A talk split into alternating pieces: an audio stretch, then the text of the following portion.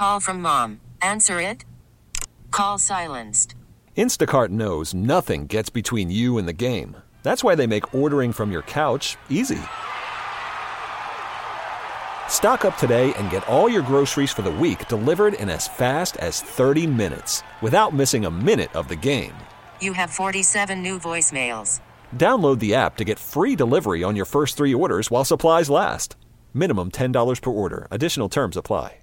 We really need new phones. T-Mobile will cover the cost of four amazing new iPhone 15s, and each line is only $25 a month. New iPhone 15s? Only at T-Mobile get four iPhone 15s on us and four lines for 25 bucks per line per month with eligible trade-in when you switch. Minimum of four lines for $25 per line per month with auto pay discount using debit or bank account. $5 more per line without auto pay, plus taxes and fees. Phone fee at 24 monthly bill credits for well qualified customers. Contact us before canceling account to continue bill credits or credit stop and balance on required finance agreement due. $35 per line connection charge applies. Ctmobile.com. Good morning. Welcome to Hardline here on News Radio 930 WBEN. Joe Beamer with you for the next two hours, and let's get right into it. Thursday morning, we heard District Attorney John Flynn give the results of an investigation into the disappearance of Buff State student Sanaya Dennis. And joining us is District Attorney John Flynn. John, good morning. Good morning, Joe. John, now walk us through this because before Thursday, uh, what we knew of the investigation, it was looking for a missing student. Um, so, where walk us through the beginning of the investigation and when it turned to what you announced on Thursday. Sure. Well, I wasn't involved in the, in the beginning of the investigation. The uh, obviously the, the investigation started on you know Saturday night, going into Sunday morning when this you know, poor girl apparently took her own life. Um, the you know investigation by Buff State got into uh, you know in, in full blown mode. Quite frankly, on that on that Monday, uh, which would have been the 26th of April. Uh, at that time, you know, Buff State was handling it along with um, the New York State Park Police. Uh, you know, they, they they didn't call our office uh, until Wednesday. You know, some three days later, and that's when we got involved. So again, I wasn't really involved initially in the investigation. It's my understanding that yes, initially they were looking at as a missing person. Um, you know, there was no indication like immediately uh, that it was an apparent uh, uh, taking of one's own life. Uh, they, they didn't get that information until we actually uh, reached out and spoke to some of her friends who then put us in touch with uh, a couple of her other friends who had various text messages from her uh, that showed that uh, you know she apparently was talking about taking her own life um, and wanted to take her own life, and then that's when it kind of turned from a missing persons into um, you know an apparent suicide. So again, it probably took you know uh, you know after we got it on Wednesday um, you know, we got actively involved. You know, we got the FBI involved. We got uh, the customs involved. We got dogs out there. We got helicopters out there. We got boats out there. And so, you know, it, it kind of got in a full blown mode mode at the uh, at the end of that week. Now, John, on Thursday you talked about the text back and forth. Uh, she was even playing video games with a friend in New York City. Did that gentleman uh, uh, get in touch with you about the contact back and forth, or is that something you had to find out through phone records? No, we found it out through phone records. Yeah, no, the um, all, all, all of our all of our investigation that led us to, um, you know, there were two gentlemen in, in the New York City area uh, that were that were involved in this thing from the standpoint of uh, of communicating with uh, Sanaya uh, on the day uh, that uh, she went to Niagara Falls and you know we we got that information as I said on Thursday through uh, you know good old fashioned police work. Uh, neither one of them reached out to us. And there was also a part a point you said that she had taken a Snapchat picture uh, near the falls. Now, was that something that someone saved to their phone and sent to you, or did you have to get that from Snapchat, uh, the company that puts on Snapchat? Uh, we, we we we we got that from um, one of her friends. Um, I don't I don't know if we had to track that friend. I can't remember if we had to track that friend down or if that friend volunteered it. But uh, or, or you know what? now that I think about top of my head, we, we may have gotten a lead from a family member as to who that person might have been. So, um, yeah, we know we, we again good old fashioned police work here by just talking to people, finding out who her friends were, finding out who she talked to. Uh, you know, led us to uh, you know get various pieces of evidence. Now, John, on Thursday, you gave the press conference, and I can't imagine that was an easy press conference to give. Uh, why was it that you went into such detail of this investigation and the findings? Because there's obviously going to be a narrative out there, Joe, um, that, you know, how can you rule that it's a suicide if you do not have a body? And those who say that are technically correct. Um, and again, it's important to note that I have not ruled anything definitively a suicide. Um, you know, all I said on Thursday was is that the evidence that we have right now uh, us to believe, uh, or appears to be, uh, one taking their own life. Uh, you know, I, I, I never at any point on Thursday, and I don't now three days later, sit here and say definitively that this poor girl took her own life. I can't say that, Joe, because I don't have a body. So obviously, when you don't have a body, um, and therefore, and, and in addition to a body, I don't have a final autopsy. So, uh, you know, unless I have a body and unless I have a final autopsy, um, I cannot definitively say anything. So obviously, you know, that, that narrative is going to be out there. Um, you know, her, her members of her family think that. And I, you know what, and I can't blame them as a father, you know, I, would think the same thing. Like I could never accept that. Uh, so I I felt uh, that because I did not have a body, uh, and because there was just so much you know rumor and, and media attention and and you know talk about this that you know I had to um, you know set the record straight, straight from a sense of this is what I know, this is what we have so far uh, this is what the facts are, and the evidence leads us to believe. And, you know, it was important to let the family know that, which I did the day before, okay? I, I let the family know all of this on Wednesday, and I gave them, you know, almost 24 hours in order to tell their friends and family so that so that their friends and family wouldn't hear it from me, you know, on TV. So I, I told the family on Wednesday, laid it all out to them, gave them you know almost 24 hours to to tell their friends, you know, and their other family members, so they won't be surprised. And then I felt it important to tell the public because you know of the attention that it gave, and because of the the outpouring of support and love that this girl got, not just from the Buff State community, but from the entire Buffalo community. So, you know, I, I, I had to be straight and upfront with now his family, but with the public too. I'm sure you don't want to go into too much detail, but what was that conversation uh, like with the family, uh, the Dennis family, the day before? Well, like I said on Thursday, you know, it, it didn't go great. I'll be totally honest with you. I mean, you know, it, it didn't go great in the sense that that like any parent, and again, I can put myself in their shoes as a father of five. Okay, you know, without a body, how how am I going to accept that my daughter did this? You know, for, first of all, as a parent, you know, you're never you're never going to accept fully that your daughter could do this, that your daughter's life that you've been such a part of, you know, could could say to themselves that I want to take my own life. I mean, to just just getting to that point is just extremely difficult as a parent, uh, and, and so you know, you, you compound that with the fact that you know there's no body, and so obviously it's very, very difficult for um, you know parents to accept that, and, and I don't blame them for not accepting it, and I understand completely for not accepting it. Uh, you know, again, I, I just had to be upfront and straight with them, and I was, and my staff was. I should, I should say my staff was, and so um, you know they, they they just had a difficult time accepting it. Going back to the investigation, you, you mentioned the uh, the two guys in New York City. Um, now you questioned them. I believe you said the FBI and New York uh, police also um, questioned these two, and they were cleared right from the beginning. Yeah, yeah. They so so they they they they were cleared in the sense of that they were not in the Buffalo area. That they were that they that they had an alibi. You know, being that they they were physically in the New York City area. One was, you know, to be specific, one one was in Yonkers, and the other one I believe was in Brooklyn or Bronx. But they were both in the New York City area. You know, last you know the, the weekend of the 25th, uh, 24th, 25th. So you know they they they they were not there at all, um, present uh, at the scene. So uh, yes, the the FBI spoke to the um, uh, the ex-boyfriend, and then we got NYPD to go speak to the other male friend.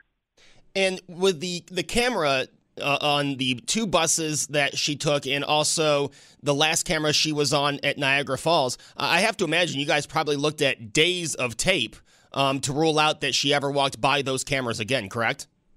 Oh yeah, absolutely. Um, you know, and, and we canvassed the area too, Joe, uh, around around the um, the entrance there to that Goat Island Bridge Road there you know, there's a Red Roof Inn around there. There's a couple quality Quality Inn around there. There's a couple of little shops around there. So, you know, you know, not only did we canvass, um, you know, those those particular videotapes, but we also, you know, canvass the entire area, um, looking for any footage, looking for any video of her, um, and, and just, you know, again, to see if she somehow walked out of there, um, or you know, again, it'd be difficult to see inside a car if, if she drove out of there. The problem is, is that you know, again, I, I found this in the, in the course of this investigation.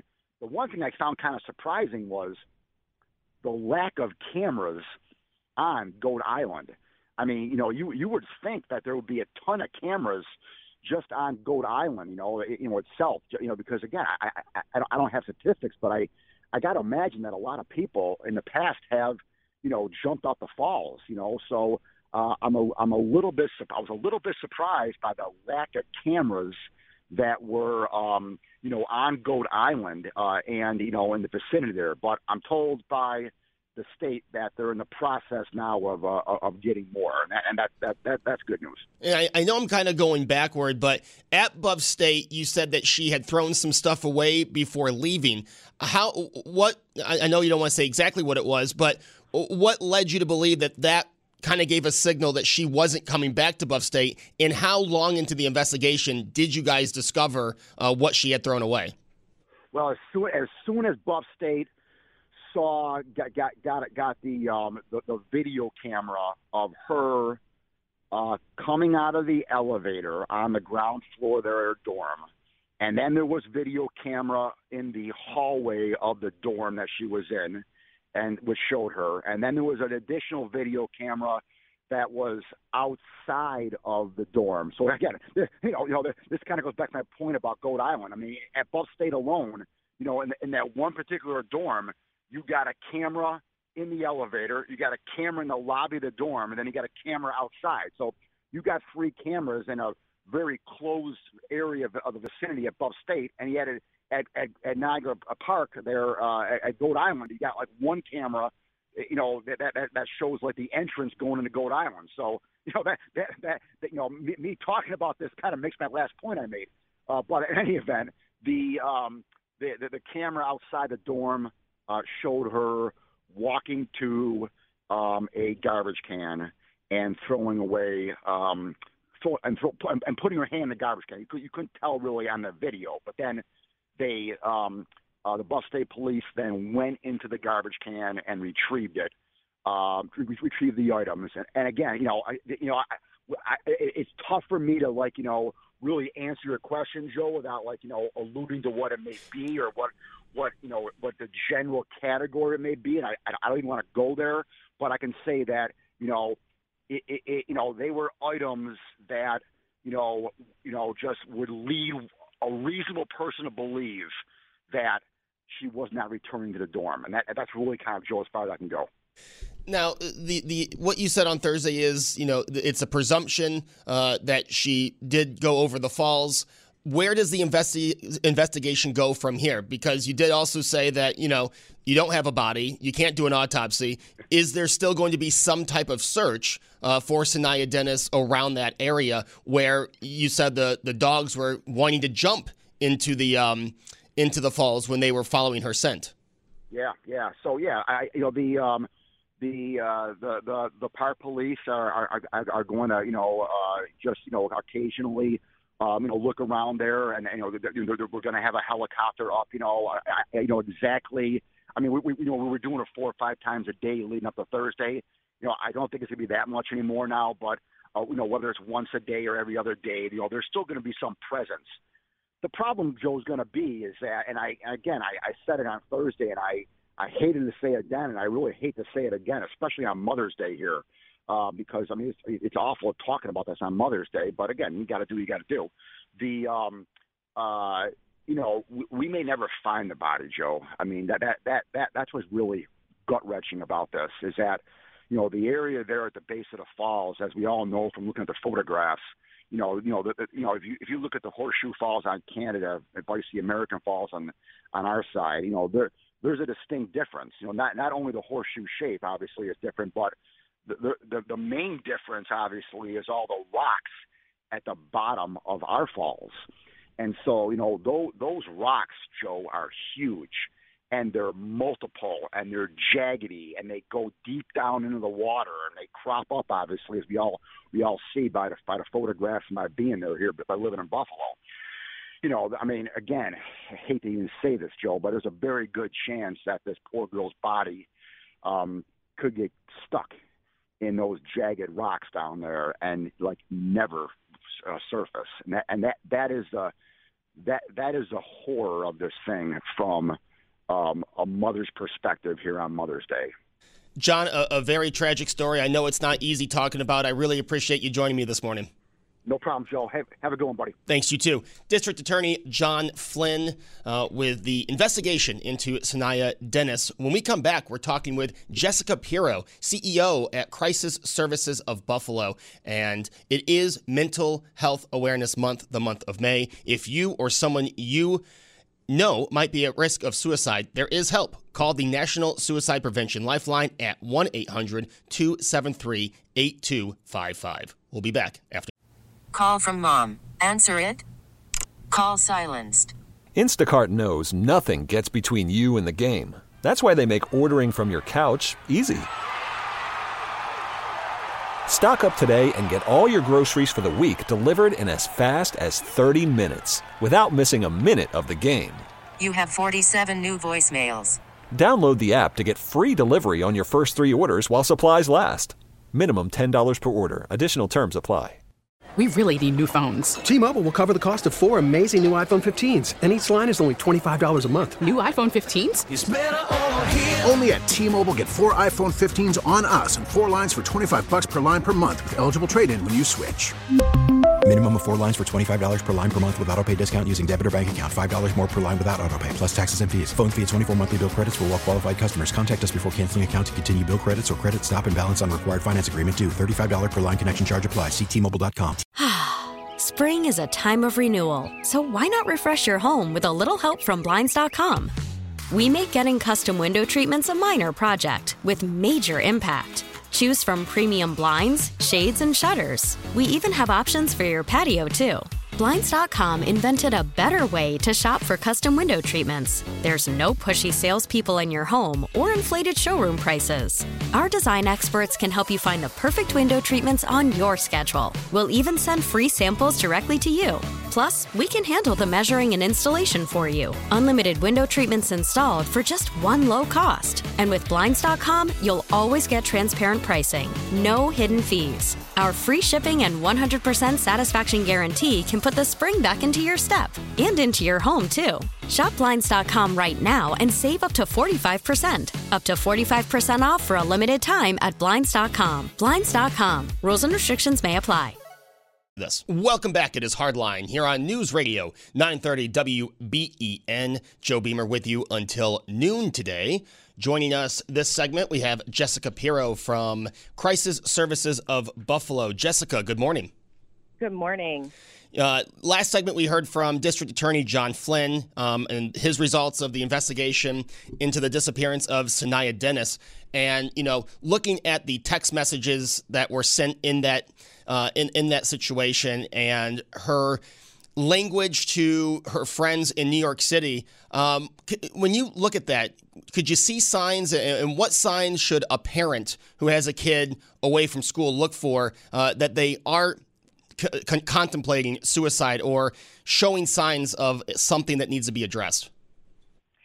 Yeah, I think the messages that we heard um, through the report of the situation, you know, did highlight uh, a young woman in, in distress. And I think that um, what we need to take away from this this case and this information that was publicly shared around her very challenging hours um, that we were, you know, shared uh, that was shared with us is to do the best we can to be supportive, to listen, um, and be non-judgmental with someone in that moment.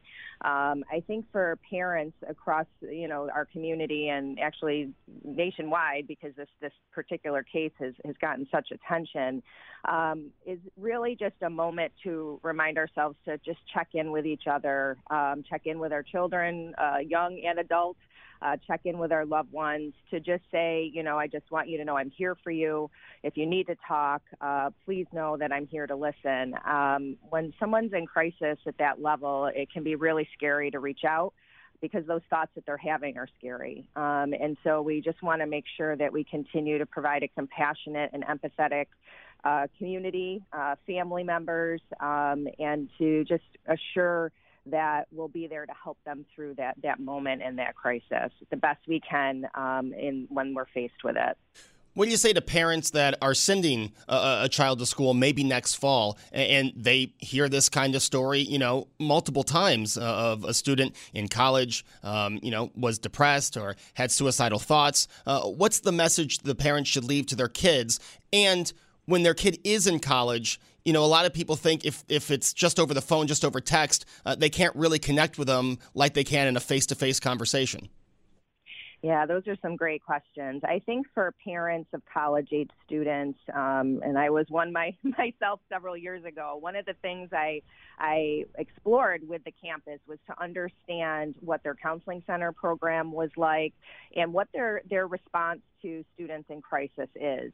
Um, so as a parent, I understood you know, if there was a situation I had or I was concerned about, who do I call? Um, and if the school was to identify something, what was their process and their protocols? So those are things that parents can inquire about as their students are exploring campuses and colleges um, and really talk through that process. I think planning with your with your children is important, and what I mean by that is talking with your kids um, to say, okay, if you're having a hard time, what are you going to do?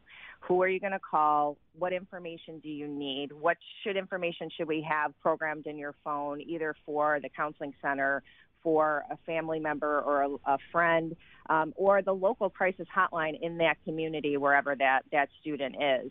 Um, being planful ahead really is helpful because, like I had said earlier, when we're kind of in a crisis moment, um, it can be very challenging to, to make a decision and kind of be creative of what we need to do because our thinking gets very restricted. So as a family, kind of planning that out ahead um, can be very helpful. Um, and I do agree. I know it's hard when students are away, um, our, our, our kids are away, and it is through text or just a, a one answer response.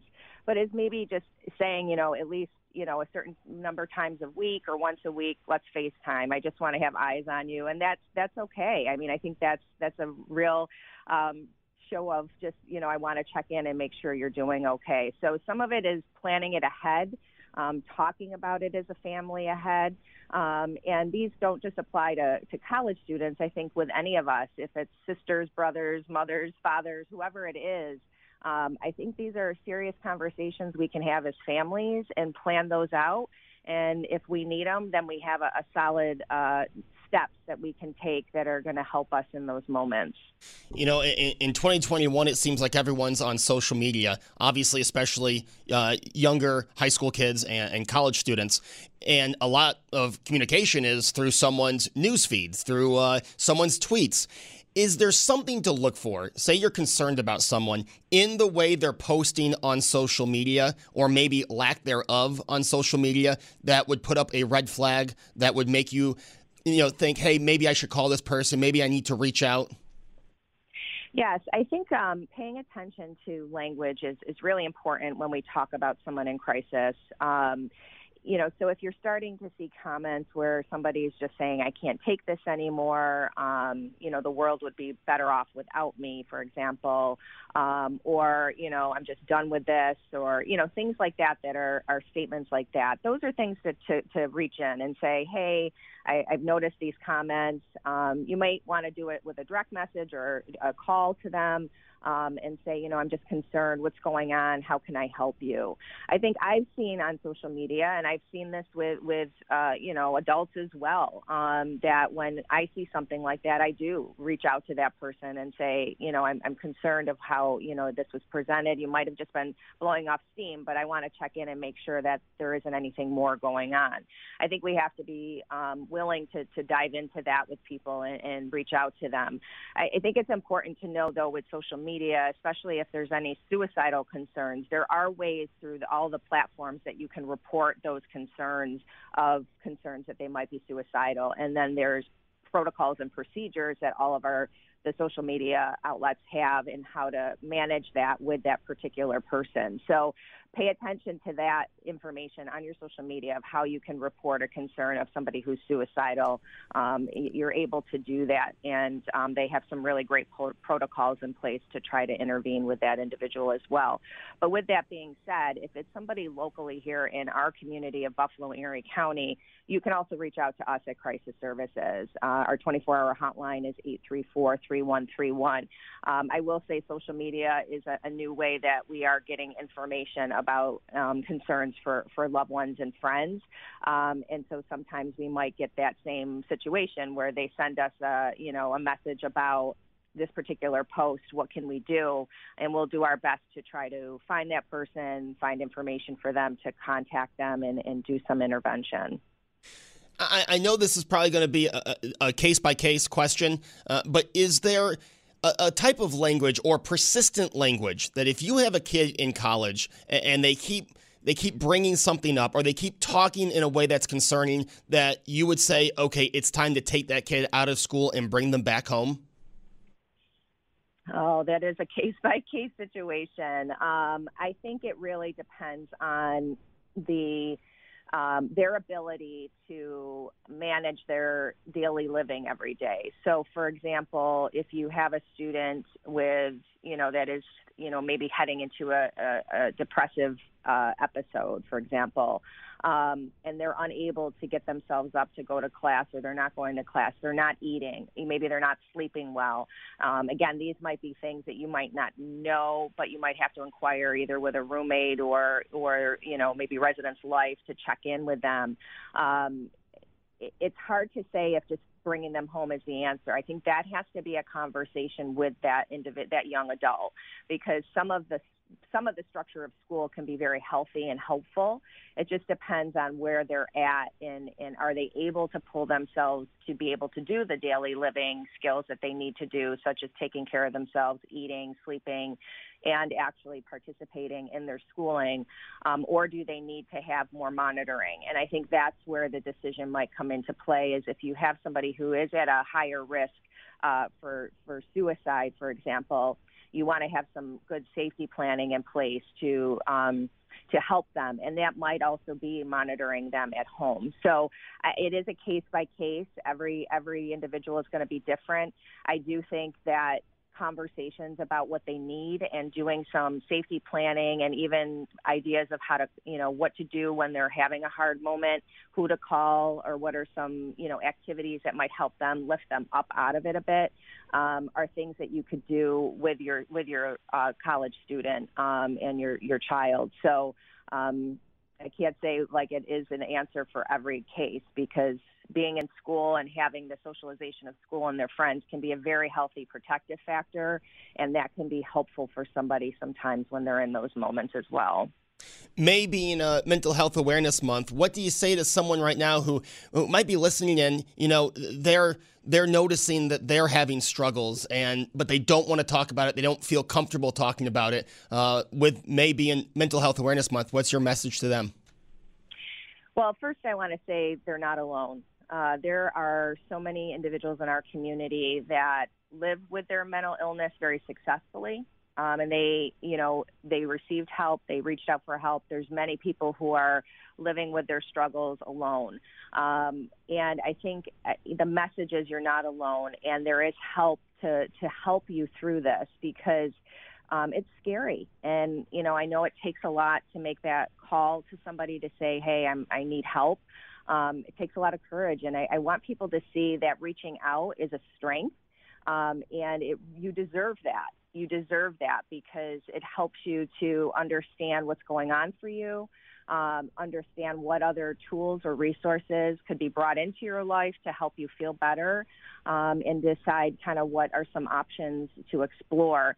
Um, I think one of the things throughout this, you know, through historical, we're dealing with historical stigma around mental illness for sure and mental health conditions in general. Um, but I think that through this past year and really the larger conversation about us taking care of our mental health and our self care is something that I hope people realize is is is 100% a, a responsibility for all of us to care for each other, um, but is also not a weakness. It's a strength to reach out. It's a strength to to know that. Um, there's people like you um, and you're not alone and we want to be able to talk it through and help you through through those difficult times. Um, so we really encourage people to reach out and crisis services you know hotline staff are there 24 7 um, 834-3131 and and also just an important point you don't have to be in a heightened crisis to call us and I think it's important if you're feeling different, if you're feeling off, if you're struggling, you can call the hotline and you can actually talk with our counselors anonymously to start to really see what we can do to help and give some guidance and support. Um, if it rises to a heightened crisis, then there's different processes that we do to intervene in that situation. But we want people to know that we're just one phone call away, and you know we want them to be able to feel better um, and really start to build those strengths that they need to to manage through those those struggles. Jessica, thank you so much for joining me this morning. Thank you so much for having me and continuing this important conversation. Definitely, definitely. Jessica Pirro from Buffalo Crisis Services. Also, earlier in the week, Susan Rose and Brian Mazurowski talked with Carl Shallowhorn. Here is part of that interview. Carl Shallowhorn is our guest live this morning, a mental health advocate with Carl Shallowhorn Consulting. Uh, Carl, you know, as a region, I think we're all feeling collective loss over the tragedy of Sanaya Dennis, who is presumed to have taken her life, the missing Buffalo State College student. You know, it's so hard to come to grips with something that is so permanent over really what should have been a temporary problem, right? Uh, certainly, and I first of all, I want to extend my condolences to Sanaya's family. What we know is that many times when people have feelings of suicide, they are essentially caught in the grips of some pain that they feel is, like you said, uh, permanent. But we know that with the proper help, with the proper assistance, with the proper intervention, they can uh, work through those issues and, and get past that. But the key is that that intervention is needed immediately. It, um, it strikes me listening to what uh, was laid out yesterday in the process of events that uh, you know people around her seem to have that concern. And you know when I when I heard what was happening, it sounded to me like they were taking action. Um, you know, we heard of a call that was sent out, a voicemail left that you know, hey, I need to hear from you, or else I'm calling nine one one. I'm getting some help.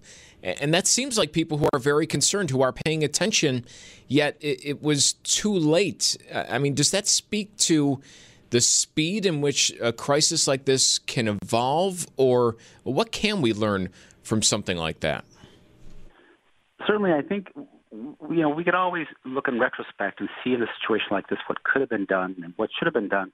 But I think that you know when, when we have something like this that happens, immediate action is needed. If we have any fear uh, that a person is at risk of taking their life, we need to contact appropriate authorities. Of course, we know that that was a distance involved for people in New York City, but there's still the possibility of calling the New York National Suicide Prevention Lifeline or or other resources in the Buffalo area like crisis services to alert them, and and then the process could begin, or even 911 for that matter, uh, to to let the process begin to search for the person, to try to find the person, so, and, and we know there was time. There was time that took place. So I think the whole idea is that we don't want to just try to uh, you know, delay and not delay, but try to, um, you know, take measures to our own hands, but turn over to those who are who are properly prepared to handle it. You know, I, I keep thinking about her family, and I keep thinking about her friend, the one she was communicating with at the end. Is guilt over not being able to help her something that's going to haunt him and others who would be in a similar situation? Well, I would say most certainly. I mean, if it were me, I would feel I feel very guilty uh, about this, knowing that. And I, he did try. I think you know, from once again, I can't presume, but I, I'm, I'm thinking he probably did try to the best of his ability to do what he could. But to lose a friend like that, there there is certainly unfathomable guilt. But there are places uh, and resources to get help if you need it for, for grieving and to work through those things and also counseling. But yes, guilt, uh, I'm sure, would be weighing on him very heavily. You mentioned help, and we talk about uh, ways to get help all the time. And I think maybe one of the barriers to this is we don't really know what that help looks like. What happens when you call, uh, you know, you know, one of these crisis hotline numbers, or, or if you seek out help? What does that look like, and how does that work? Well, for example, if someone calls crisis services, uh, they will. You, of course, the first thing you do is you get a hold of, of one of their, uh, you know, uh, counselors that's on the line, one of their specialists that's on the line, and they could then potentially dispatch a team to go out, a mobile crisis team, to go out to do a welfare check on someone, and and that's probably one of the first steps that will happen. Um, Spectrum Human Services also has uh, an outreach that can also be contacted. So we know there's there's crisis teams that will that are mobile that will go out to to see someone to make sure they're okay. Uh, if necessary, uh, you know, 911 can also be called uh, and called uh, the local law enforcement. But one of those places can be called to make sure a person's okay. And if an intervention is needed, then that person can be taken to um, whether it be ECMC uh, or, or or somewhere where they can get that assistance they need. You know, when is the stigma going to end over this? We've been talking about it seemingly forever. You know, when when someone needs help, that they, they are ashamed to ask for it. It seems all too often. Yes, stigma is a is a is a major barrier when it comes to people seeking help. I would say it will end when we are more comfortable talking about mental health. Uh, I'm the chair of the Erie County Anti-Stigma Coalition. We ask people to go to our webpage, letstalkstigma.org. We have resources. We have uh, tips on how to start the conversation. And so when someone is willing to open up and talk about what's going on with them, they're more likely to get the help that they need. But also, stigma in general is something that, that I think we deal with as a society because we're uncomfortable talking about mental health. There's a lot of misconceptions. There's a lot of fear uh, about mis- mental health. But if we normalize it, if we get people talking about their stories and talking about the fact that it's not a weakness, it's a, a sign of a strength actually to get help, perhaps we'll be on a better road. That again was Carl Shallowhorn from earlier this week with Susan Rose and Brian Mazurowski. Before that, Jessica Pirro joined me from Buffalo Crisis Services. Their 24 hour hotline is 834 3131. Also, the National Suicide Prevention Lifeline, 800 273 8255. You can also text a crisis counselor at 741 741. My thanks also to District Attorney John Flynn, who joined us in the first segment. When we come back, Professor Jacob Neiheisel will be joining us to talk about politics in general, especially today's politics. It is Hardline on WBEN.